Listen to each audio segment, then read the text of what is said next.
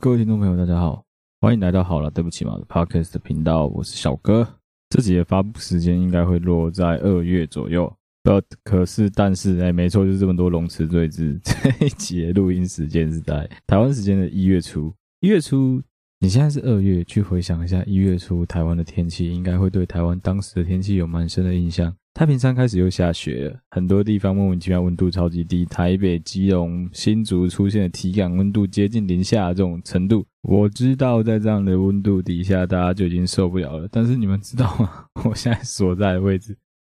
我现在在日本名古屋，操你妈的逼！今天早上起来的时候，外面还没有什么太阳，零下刚好零度整。地板因为有一些水的关系，所以直接就结成冰了。出去工作的时候，想死的念头都有了。真的被那个风这样子吹到，再加上没有太阳，刚好太阳挡住了，在一个非常阴冷的地方工作，你真的是连想死的念头都会有。其实后来想想，人会感冒啊。真的，一跟你长期在外面吹冷风啊、吹热风关系没那么大，主要问题出在于说你的室内室外温差真的太大，或是白天晚上温差太大，你可能白天没有带外套，晚上冷到受不了，接着就感冒了。像现在啊，虽然说现在民国已经怒夜了，已经算是晚上时间，照理来说现在晚上应该冷到爆，但因为我们室内有开暖气的关系，所以我现在室内我是只穿一条内裤在录音的，所以我相信以现在来说，我的工作地方室内室外温差应该有接近快要三十度以。有可能，大概有二十五度、二十六度，一定跑不掉。在这样子的温差底下，人要不感冒是非常困难的一件事情。所以说你在室内就是少穿衣服，出去就多加几件衣服，也只能靠这个方式。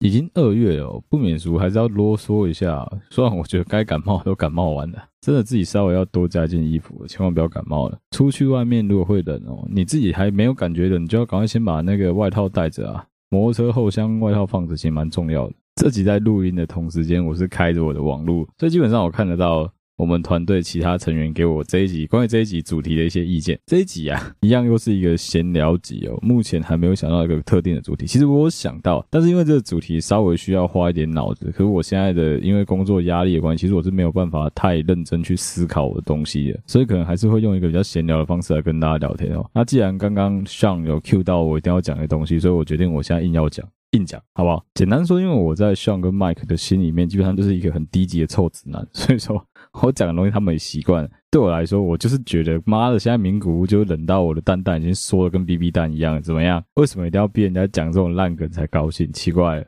好，这一集干脆来开车啦！我实在是吼，本来不是很想聊这个话题，因为我觉得需要花点时间思考。但我后来想一想，好，算了，我自己要开车了，我直接开车好了。好，聊色警报，从头来哦。好，这一集我们要从现在开始，接下来的所有东西基本上都是偏向比较成人议题的。如果说你是带着你是未成年的听众，请你直接离开；或是如果你是跟你的家庭、跟你的朋友们一起收听，你觉得会有点尴尬，或你想推荐女生这一集，我个人觉得最好不要，好不好？好，三二一，OK，好，我们就要开始聊色。这一集要跟大家讲一个我个人一直很想跟大家聊的主题，也是我目前工作环境底下跟我一起工作一个九六年、九七年的孩子很爱问我的问题。讲到这件事情，就要先爆我几个朋友的料。事实上，我有我的性经验，之前跟 Mike 就有聊过。我的性经验比我周围的许多朋友要早一点点，可能早个三到五年以上的时间吧。也因为这样子，所以我周围有很多朋友在性启蒙或是跟女孩子第一次发生关系之后，发现可能没有这么美好。Even 是一些女孩子跟男朋友发生关系之后，发现没有这么好的时候，通常他们最喜欢问的对象，其中一个就是我。我嘛不知道为啥么。反正他们就很爱跑来问我。那身为一个很爱收集别人的样本数来拿来做故事题材的王八蛋，如我，肯定是要趁机会多问他们一些事情，之后把事情记录下来，然后再拿来跟大家大书特书一番啊。这一集要跟大家聊一聊很多男生跟女生都会问的问题哦，就是到底要如何能够达到欢愉的性高潮，要如何能够达到性上面的满足哦。如果你是一个男生，年纪跟我差不多。我相信许多男生都有听过加藤鹰这个名字。even 你是个女孩子，只要你的年纪跟我差不多的，我想你应该多多少少都有听过加藤鹰的名字。加藤鹰在 AV 圈为什么有名？他有名的地方在于他的金手指，他的手指能够很容易让女孩子高潮，让女孩子甚至达到潮吹的效果。我们都知道，基本上 A 片的那个效果很多都是属于就是戏剧效果而已，甚至是靠道具或是靠小的水枪、隐藏式水枪来达到喷水的样子。我想也有很多男生知道，是加藤英有为了他的潮吹这件事情出了一本书，书的书名我已经忘记了。不过那本书我大概翻过它的内容，老实说，如果你要问我的话，我觉得就是狗屁不通啊。为什么会说狗屁不通？他没有认真的告诉你究竟要怎么把手指放到哪个角度，能够让女孩子达到 G 点，那边就是 G 点，用力抠抠抠就会喷水。没有，他没有说这些东西。他讲的内容比较像是告诉你一些心理建设的东西。他在告诉你说，两个人的房事要愉悦，你可能男生必须要做好哪些心理建设，女生必须要做好哪些心理建设，两个人要做多少的沟通之后，才能够达到性事上面的满足跟高潮。老实说，这些东西就是废话。在性方面呢、啊，我自己很幸运的是，我一直以来遇到的对象，除了某一个莫名其妙的前女友之外，我遇到的几乎每一个对象，在性方面都跟我算是能够达到，不敢说非常的好，但至少也能够到满足啊，我也能够适当的，算是应该能够适当满足对方了。那、通常这种时候就会有很多人跑来酸说什么啊，搞不好你的老二特别大，你天赋异禀啊之类。老实说，我现在就可以跟大家承认，我老二大小大概就是台湾男生平均大小再大一点点，好不好？人都有面子，就台湾平均大小再大一点点。就这样子而已，我不会去吹嘘说什么啊，刚用过都说赞啊这种干话，因为如果我讲这种话，很有可能我女朋友会皱眉说你到底在讲三小。但至少跟我发生过关系的女孩子不会去跟我抱怨说她觉得跟我做爱是不好玩的，是不不不满足的，不快乐的，绝大部分都不会。再加上我有一定的样本数，所以我觉得我是能够把我的部分经验拿出来跟大家分享的。哎，对，如果说你是我的朋友们，你听到这一集的话，哈，你自己觉得害羞，哈，你就赶快把它关掉啊。如果说你要刚故意耍贱拿给我听，哦，是也没必要啦。我自己听得懂。如果听到这一集内容，我也会直接把它关掉，因为很莫名其妙。你也知道自己去听自己讲这种东西，其实蛮怪的啊。拜托我朋友不要拿这一集来弄我，好不好？大家商量一下，大家都好朋友嘛，哦。好，刚刚前面讲到的时候，加藤鹰。事实上，加藤鹰在他的书里面并没有完全的去提及说要如何让女孩子达到性高潮跟性满足的东西，所以有很多人看那本书之后就觉得说，干嘛完全在浪费时间，你连个图都没有。没错，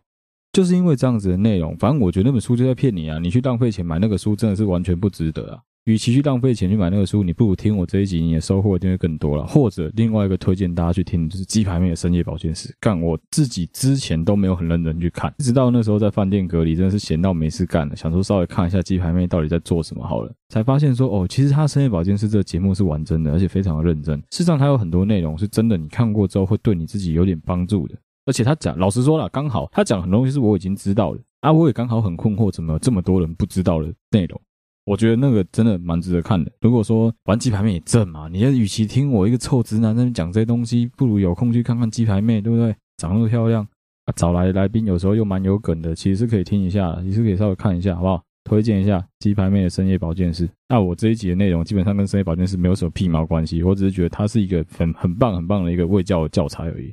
对于性上面，我当然有属于我自己的一套看法，可以教导给各位男性跟女性的听众去了解。如果说你跟你的另外一半有性方面的困扰的话，那这一集的内容我会很推荐你听。接下来的东西我会很推荐推荐给你的另外一半跟你一起听。首先要聊的一个话题是，很多人都在问我说，性到底会不会影响感情？感情会不会跟性有关联在一起？干你公这会以为吗？你知道吗？每次只要我的朋友跟不管是男生女生，他们跑来跟我讲说什么，他跟他另外一半觉得快走不下去了。他觉得他跟他另外一半已经很久没有好好聊天，心都碰不到心。我最爱问的第一个问题是什么？我最爱问的第一个问题就是：阿天两个瓦固伯者，你们两个多久没尬炮了？通常哦，得到的答案八九不离十，都是已经可能有两个月、三个月，就是一段对他们两个而言比较长的时间没有发生性行为。为什么会这样子呢？因为事实上，两个人在心理上没有办法亲密的同时，你们在生理上是很难去有任何亲密行为的。也因为这样子，其实你可以透过你们两个亲密行为的频繁度，能够知道你们两个人的感情到底是好还是不好，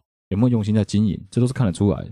很多情侣在刚开始发生性行为的时候，我们就直接先讲一个，我们就直接深入聊一个话题就好了。男生到底为什么要跟你交往？很多女生的答案，我们在之前跟 Mike 讨论的话题里面也有讲过。很多女生的答案都是希望有个人可以陪，但我相信九成以上男生的答案都是想找个女生尬泡，就这样。或甚至是因为你看起来很漂亮，你看起来很正，他很想上你，你身材很好，你的奶很大，你的腿很细，I don't know，反正就是一些对他来说，他认为你看起来非常具有性吸引力的理由。总之，他的最终目的就是想要跟你发生关系，想要跟你做爱。很多女生也一样，很多女生在看到他的天菜的时候，很多女生会想说什么哦，排卵了之类的这种话。在你想象中的这种关系当中，你都会认为性爱应该是非常愉悦的，应该是满足于双方的各种需求的。不过，有发生过性行为的，我们绝大部分的听众应该都知道，事实上，在绝大多数的性行为，如果没有两个人妥善的沟通的话，其实是很常出现一些你很不喜欢、你很不满足的状况。举个最简单的例子就好了，有很多男听众，有很多我自己的男生朋友，在一段性爱过程中，最常犯的错呢，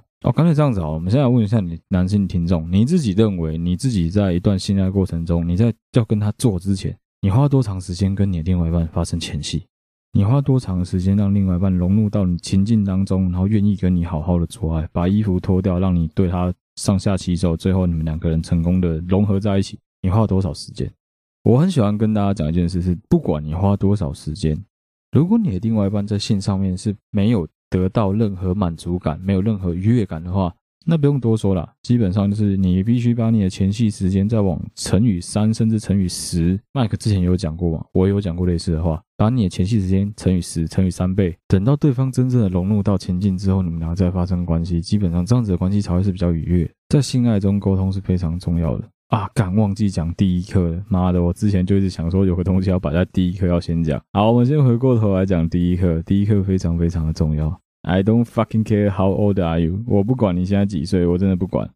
不管你现在几岁，不管你现在是男男女女、女男男女，I don't care。总之，你要跟对方发生性行为之前，如果对方很明确的跟你表示 “no”，我不要，对方已经断然拒绝你了。只要你以任何的方式去胁迫对方与你发生关系，这就叫做妨碍性自主。不用多问，你就是性侵，你这就是一种强奸。把握了这个第一课原则之后，接下来所有东西才有得谈，不然基本上都算是妨碍性自主。你讲什么，你一定都站不住脚。好，我们接下来假设情境是对方已经让你假设你们两个在一个空间中，你们两个一起看 DVD，你们两个一起看电影，你们两个已经搂搂抱抱了好一阵子，他也愿意让你摸，愿意让你亲，甚至你们两个已经可以有一些爱抚的动作了。我现在就假设你是一个他妈死处男，三十六年典藏礼炮，什么小都不会，我从头开始教你。如果你已经听过了，拜托你稍微再听一下，说不定你能够从中得到一些其他的结果。首先，你是一个男孩子哦。我们现在先假设的情境是很不好意思，因为我是一个直男，所以我能够教的基本上都是一个男生如何跟一个女生求偶，如何跟一个女生做爱的方式。如果你是男男男女女，你要问我的话，我只能说很有可能会有很多不一样的地方，好不好？假设今天女生接受你的邀约，已经到你家一起坐在一起吃饭、看电影、约会两三次，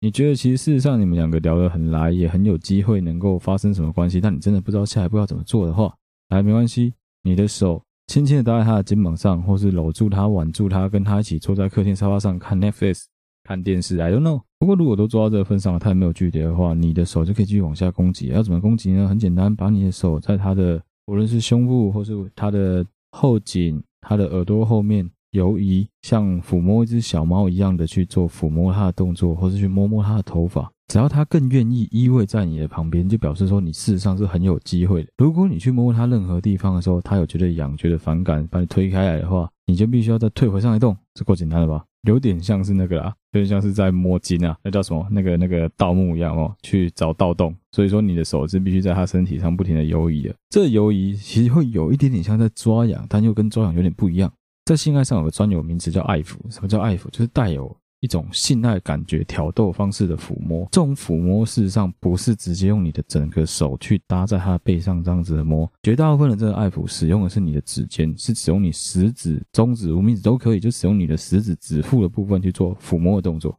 因为接触面积相对比较小，所以其实人的那个皮肤上接收到的敏感度是比较高的，这样子的摸是很容易会让人家觉得很痒，会觉得很兴奋。这种兴奋当然不见得会是新兴奋，不过转换成新兴奋的比例机会是比较高的。在这样子的摸之后，如果他也没有拒绝，你的手就可以开始进攻一些你可以进攻的地方了。当然，在这个情况下，假设你们已经接过吻了，你当然是可以继续去跟他做任何接吻的动作、热吻的动作，不论是伸舌头去拉鸡啊，或者是反正你就去亲他嘛。这时候要注意一件事情是，有些人很赌烂，你把舌头伸出来舔人家耳朵，或是舔人家的身体，为什么？因为口水其实蛮恶的。在同时，你们的嘴、你们的脸、你们的手在缠绵的过程中，你的手是可以去抓他的胸部，或者甚至往他的身体的下半身去进攻的。那如何进攻呢？其实也非常简单，就是继续保持你爱抚那个动作的那个节奏，把你的手慢慢的靠近他的大腿内侧，这不难吧？干好，我未看先猜这一集齁，像会听得很尴尬，像要负责帮我们审核这整集的内容，像我一定会听到觉得干到底在攻杀小。如果你是一种带有性挑逗意味的抚摸的话，你在抚摸他大腿内侧的时候，事实上你是可以像勾魂一样的，你是可以不停的从他的膝盖往他大腿内侧摸，再顺着另外一只腿往下摸下去，一直不停的不靠近他的性器官。如果说对他而言，你是一个有足够性吸引力的对象的话，基本上这时候，如果他有任何做爱经验的话，他应该是会允许你能够去触碰他的性器官的。这时候，我们一样，哎，先跟大家讲，我们假设是你现在是一个万年处男，毫无任何做爱经验，好不好？这时候你要先注意一下他的裤子，如果他的裤子那种很紧身的紧身裤子，必须要先帮他把裤子脱掉，或是请他把裤子脱掉，因为你才能够做接下来的动作，你才能够把手探到他的穴附近，好不好？好，接下来就是寻龙探穴了哦。接下来这就非常重要，你的手在他的穴附近游移的过程中呢，你可以趁机观察一下他的表情。如果他的表情是有达到一点点满足感的，就他是有点眯眼的，或者他是有脸涨红的感觉的，不要怀疑，这时候你的手已经可以靠近他的阴部了。不见得是马上就插入对方的阴道里面，因为这时候可能对方阴道还不够湿润。这时候你要做的是什么呢？这时候你的另外一只手，你有左右手，你有双手对吧？一只手继续保持，不管是在他的背后或者在他的胸部做抓揉的动作，而另外一只手呢，就是可以直接探到他的穴里面的，就是这么简单。哎，对，我再警告一次哦，干你娘！你他妈这一集听到这里，你还没有发现我在聊色的话，你真是很糟糕。如果你是从中间给我切进这一个主主题里面的，拜托你，这集我他妈从头到尾都在聊色，而且聊到爆。自己就是成人议题，吼，麦克文啊。当你的手靠近对方阴部的时候，来，应该都看过 A 片，没看过 A 片，你现在他妈就给我打开什么 Pornhub X Video 看一下 A 片，好不好？不要再闹了。你的手是可以顺着对方的阴蒂，就是在他的穴的上上面的地方，有一个很像阴核的东西，有一颗一小小颗的东西，你用摸是摸不出来。总之就在他穴的上面的地方，在那附近搓揉，在那附近游移，这不难吧？甚或是利用你的手指五根手指的指尖，继续在她的大腿内侧游游移来游移去，这都有助于让女孩子更容易能够 turn on，更容易能够快速的进入到情绪里面。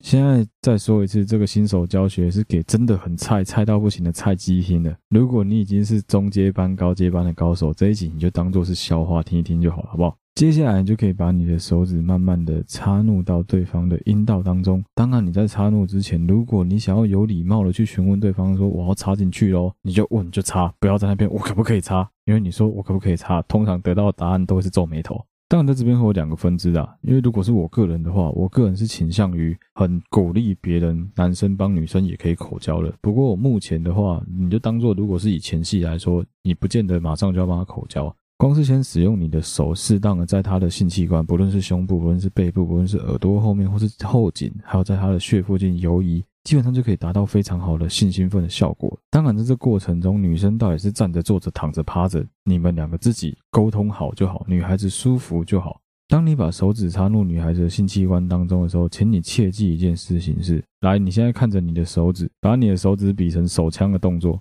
比成手枪动作之后，把你的无名指也翘起来，等于是三只手指头敲朝着自己的方向。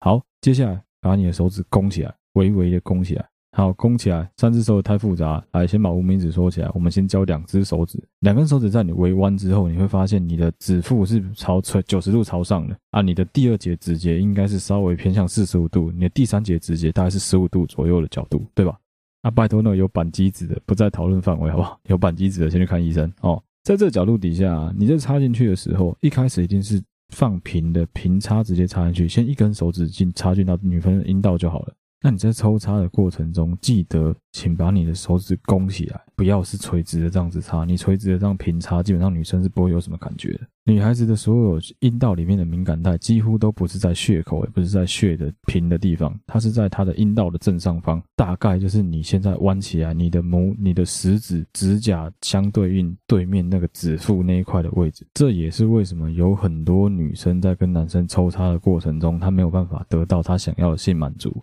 但是，他如果是使用一些辅助道具，用一些玩具，他反而很容易可以高潮的原因。第一个是因为玩具大部分都会震动，第二个是因为玩具的头，承认吧，就是比你的屌还要更粗啊。那为什么加藤鹰的手指也不粗，但是他能够碰得到高潮点？很简单，就是因为他把手弓起来，把手弓起来这个动作非常非常的重要。撑住弓起来之后，一直朝着女孩子的阴部，你去等于是插进去之后，贴着她的穴。去做抽插跟抖动的动作，利用你整个手臂的力量，女孩子是最容易能够达到性上面的兴奋跟满足的。有了这样子的前戏之后呢，你就可以开始，不管是你的裤怎么脱，我不知道，说不定你已经脱了。总之把你的内裤也脱了，把你的屌掏出来，戴上保险套，就可以开始抽插了，就可以开始冲刺。抽插冲刺的过程我就不简述了，有这么多东西可以去看，我只能说在这一集里面最主要的就是教大家前戏的部分，因为我发现有很多男生的前戏真的很弱。你照着我的这个前戏先去试试看，这个是一个非常非常 standard 的前戏而已，我完全没有用什么奇奇怪怪的方法。那这整个过程要持续多久？在你抽插之前，其实大概就是我刚刚讲 podcast 的这个时间再延长了大概五分钟，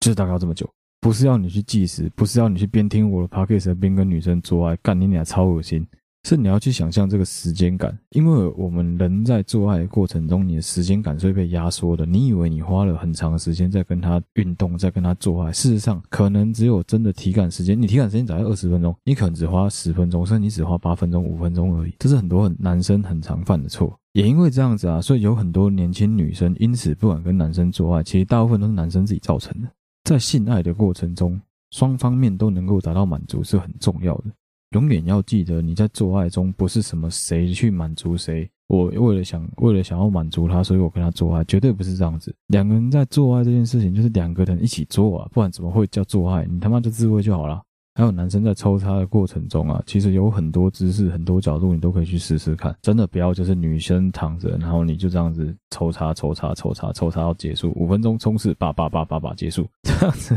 做爱真的完全不知道你在冲啥小。不论是你在做爱过程中，试着把女孩子的脚抬起来啊，举在你的肩膀上啊，或是把女孩子的姿势整个稍微抱起来一点，甚至是把女孩子侧翻过来，然后你的一只脚，你的整个身体跨在她的一只脚上面，当然不能压在人家身上，要靠你的腿去支撑这个重量，让她侧身之后来。冲刺其实都会达到完全不一样的效果，只要角度不同了。你在试某一个角度的时候，发现女生一点爽的感觉都没有，你就必须尝试另外一个角度。通常只要多角度去尝试之后，女孩子就很容易能够达到性爱上面的欢愉。还有另外一个男生很常犯的错误是什么？还有另外一个男生很常犯的错误是因为我们男生基本上要如何达到性高潮？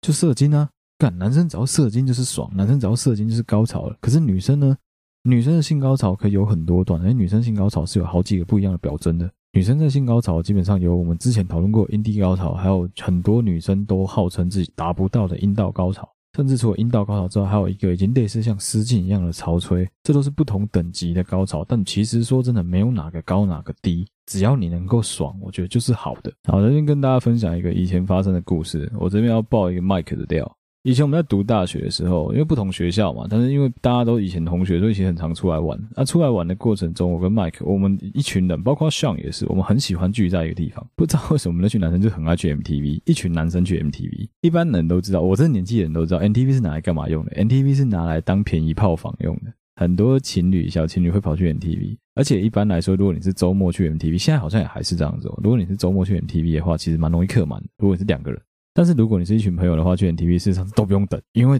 包厢有分大小，两个人的包厢很热门，但如果是那种六七个、七八个，甚至 party 等级的包厢，其实很少人在用。所以我们一群朋友如果不知道去哪的话，很常去的地方就是 MTV。那时候麦克有一个烦恼，他当时的那个女朋友，那算很久以前了啊。那时候有那个女朋友有一个莫名其妙的地方在于，他在性上面跟麦克是很难达到满足跟协调的。麦克为这件事情其实非常的痛苦，也很苦恼。我相信他是想解决这件事情的啊，因为这种事情，你如果去问向的话，向只会跟你说啊，就做啊，就这样子啊，啊就爽啊之类，他只会给你这种很没建设性的垃圾答案。所以后来 麦克就跑来问我，两个大男人那时候就真的很好笑，干两个大男人在 MTV 的包厢里面，我叫他手比 OK，手比出一个圈圈的姿势，然后我就把我的手放到他的那个圈圈里面，然后这样抠抠抠抠抠抠给他看，告诉他说要怎么抠，女生才会达到满足。其实很荒谬啊，但 就真的就是年轻，年轻的时候就是干这种事情。老实说，我觉得男生会愿意为了女孩子去做这种性爱上面的咨询，去愿意问别人，是一件不容易的事情。男生这方面真的不同于女生。我认识大部分女生，其实绝大部分她们在姐妹淘之间，多多少少或多少，她们不会讨论到体位姿势这么细，可是她们基本上都很爱问对方说：“你跟你的另外一半在性爱上和不和谐？”不过这一点啊，绝大部分的男生都不会做，甚至连我们都不会做这件事情。我不会去跟其他男生讲说，我跟我女朋友做的多好多好，我不会。去讲说我跟我前女友做多差多差都不会讲，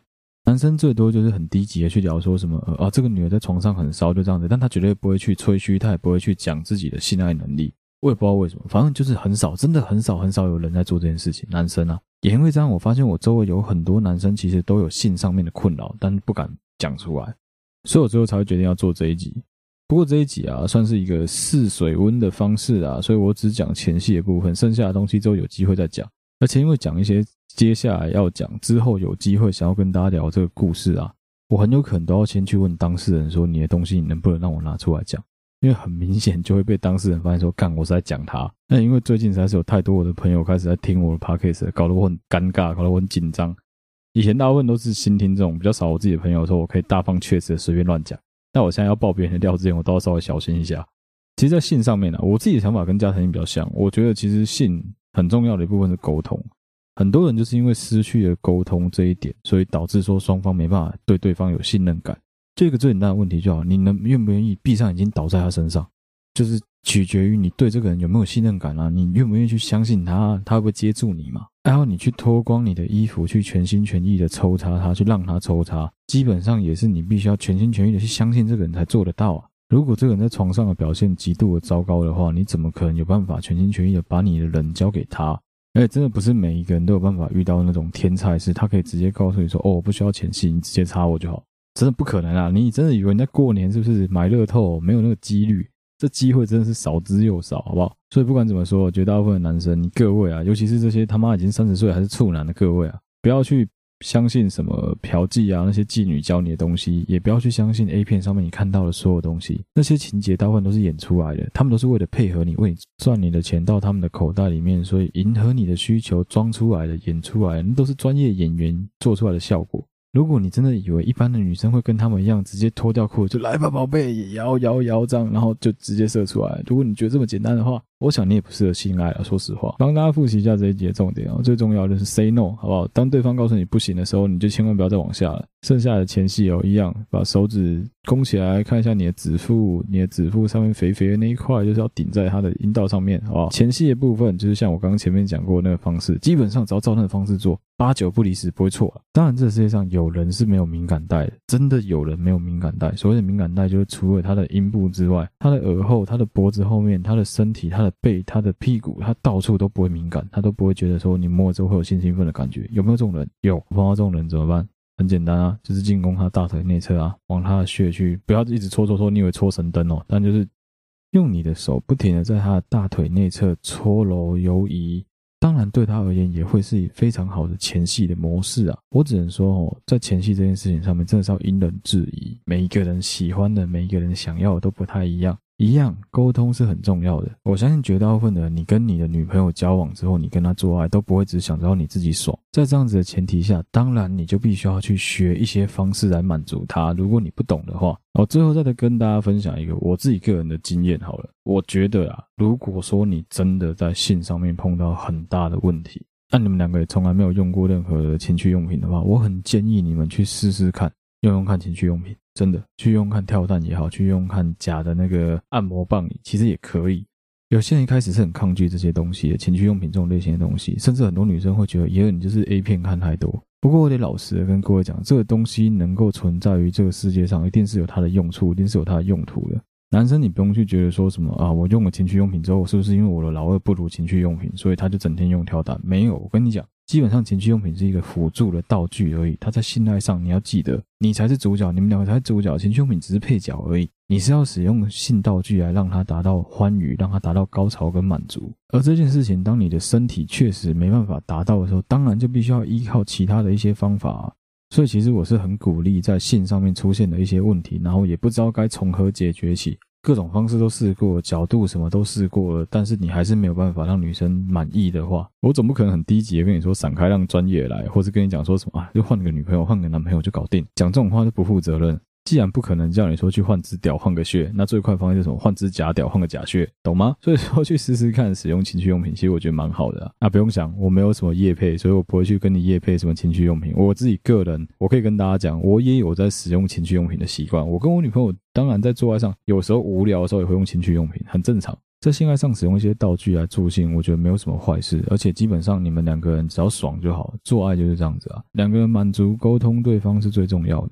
要记得啊，做爱真的不是牺牲奉献啊，不是你一个人开心就好，不是你一个人兴奋，你一个人满足就好。取得双方的信任很重要。那沟通呢，真的最重要，做爱上最重要的，真的就是沟通啊，跟你在比赛啊，一个运动一样，球员之间没有沟通，到底要怎么打好一场球？有时候我实在是搞不太懂。很多男生都很喜欢问你一个很智障的问题，说：“宝贝，我今天猛吗？宝贝，我今天帅吗？宝贝，我大吗？”你问这些问题，到底要他怎么回答你？他告诉你说：“没有，其实你比我前男友小一点啊，没有，我觉得你今天表现的很差，你今天算是差强人意，我都还没爽到你就射了。”他告诉你这些话，你会开心吗？其实你刚刚从女孩子很多表情啊。动作啊，字里行间、举手投足之间，你自己应该都要感觉出来说，他在这一次的性爱上是满足还是不满足的。最后的最后，跟大家刷一个莫名其妙无聊的数据。以我自己个人来说啦，跟我发生过关系的女生，我就不讲了多少，但基本上跟我发生过关系的女生，绝大部分都能够达到阴道高潮啊。怎么办到的？不外乎最重要就是前戏做足，跟她好好沟通，还有你去观察她是怎么达到满足的，她是怎么达到性满足的，你去尽量满足她，就这样，就这么简单，真的就这么简单，说破就这样子而已。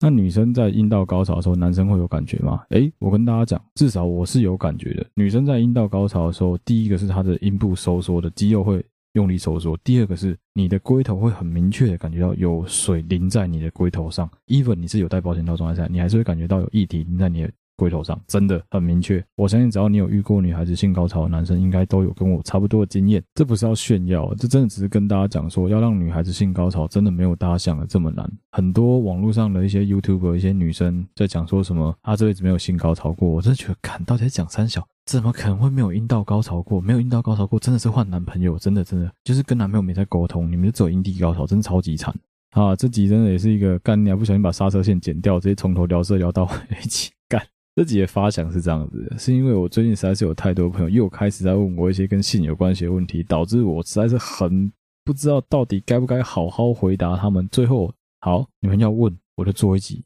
来回答你们这个问题，好不好？一样还是很推荐大家 YouTube 打开来搜寻一下鸡排妹那个深夜保健室，可以看一下，我真的觉得很棒。你与其听我讲，我还不如去看鸡排妹，看身材又好，长得又漂亮，是吧？之后有机会再跟大家聊一下一些什么如何持久啊，如何让自己什么靠数羊啊之类的方式，让自己能够不要这么快射精 的一些莫名其妙的奇招。还有有机会再跟大家聊聊我以前在补习班打工的时候，看到女学生在玩双头龙的故事。那之后再聊，好不好？好，这一集的内容就到这边了，谢谢大家收听。如果你喜欢我们好啦，对不起啊，Podcast 的频道的话，欢迎你到 Instagram 去帮我们追踪，或者你也可以到 Facebook 的粉丝团去按赞，follow 我们的最新动态，有任何最新集数都会在那边公布。目前一样维持每个礼拜三会上片，礼拜六部分抱歉，因为我最近真的比较忙，可能比较难。那我至少还是会维持每个礼拜三一定会上片，大家不用担心。之后我们会考虑开 Google 表单，让有需要的听众能够直接投稿给我们，比较方便，而且不会有公开的问题。那目前的话，如果你有什么想投稿的东西，还是欢迎你到 First Story 丢给我们，First Story 的首页去丢给我们，我们都会看，也都会帮你过滤。过滤完之后，我会匿名之后帮你分享给所有听众，好不好？如果你使用的是 Apple Podcast 的话，欢迎你帮我五星刷起来。谢谢大家收听，好了，对不起马的频道，我是小哥，我们下集再见。哦，对，对不起啊，干这一集从头开车开到尾，还是要道歉一下，对不起啊，呵呵。好，大家再见，拜拜。